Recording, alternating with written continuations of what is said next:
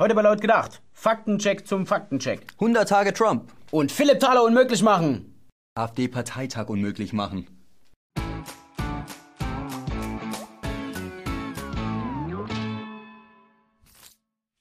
In NRW tobt ja gerade der Wahlkampf. Und wie wir alle wissen, wird bei so einem Wahlkampf ziemlich viel gelogen, ja, oder auch sehr unsauber argumentiert. Deswegen können wir alle von Glück sprechen, dass es Organisationen und Gruppierungen gibt, die die ganze Fake News und diese ganzen Märchengeschichten einfach mal aufdecken.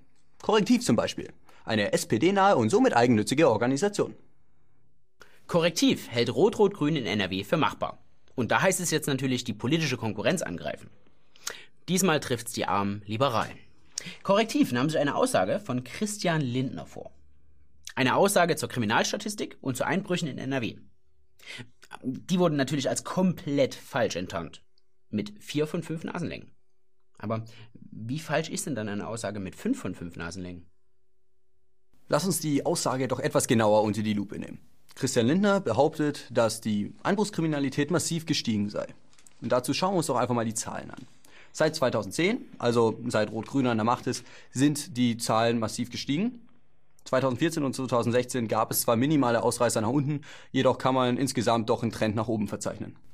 Der Faktencheck von Korrektiv ist wie so oft eigennützig und geht am Kern der Sache vorbei. Da kann man ja von Glück reden, dass es auch Faktenchecks für Faktenchecks gibt. Donald Trump regiert nun schon fast seit 100 Tagen die Vereinigten Staaten von Amerika. Und seitdem hat sich einiges geändert. Bisher galten Universitäten immer als Komfortzonen für Schneeflöckchen. Ja, aber denen weht jetzt ein richtig rauer Wind entgegen. Ja, und das ist auch der Grund, warum sich manche Gruppierungen zusammengefunden haben, um einen Marsch für die Wissenschaft zu veranstalten.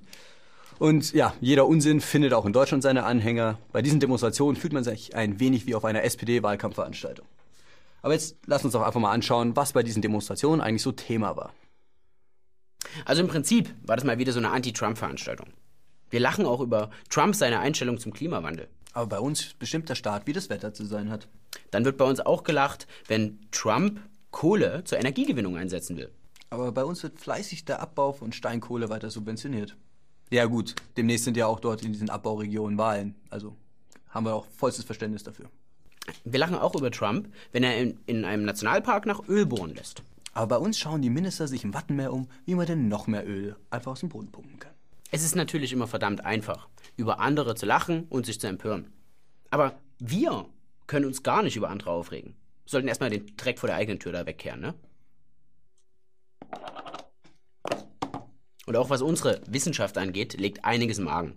Ich meine, wie vielen Politikern wurde denn ihr Doktortitel aberkannt? Zu Gutenberg, Koch-Merin, Schawan, um jetzt nur mal ein paar Beispiele zu nennen. Ja, und bei anderen wurden lediglich nur grobe Mängel bei ihren Arbeiten nachgewiesen, wie zum Beispiel von der Leyen. Das Ganze wirft natürlich kein besonders gutes Licht auf den Wissenschaftsstandort Deutschland auf.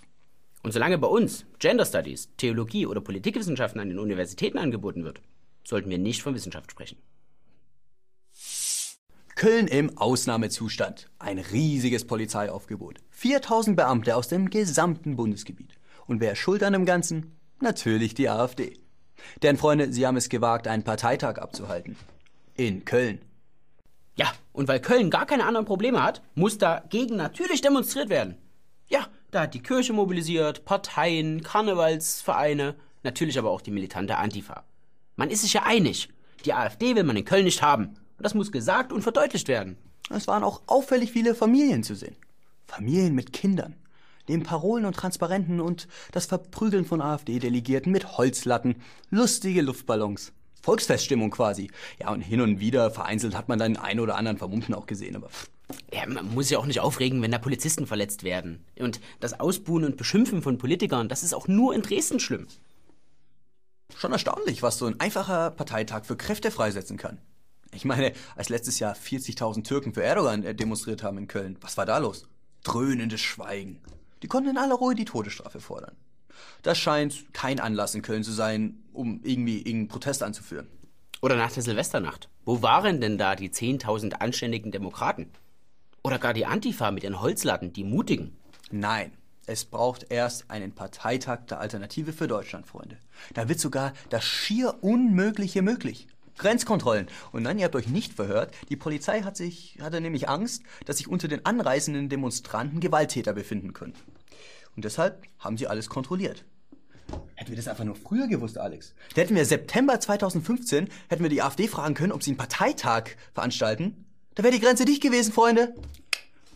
Man lernt aber nie aus. Neben diesem ganzen Stress ringsrum gab es natürlich auch noch inhaltliche Punkte, die auf dem AfD-Parteitag besprochen wurden. Alexander Gauland und Alice Weile sind das neue Spitzenteam der AfD im Wahlkampf.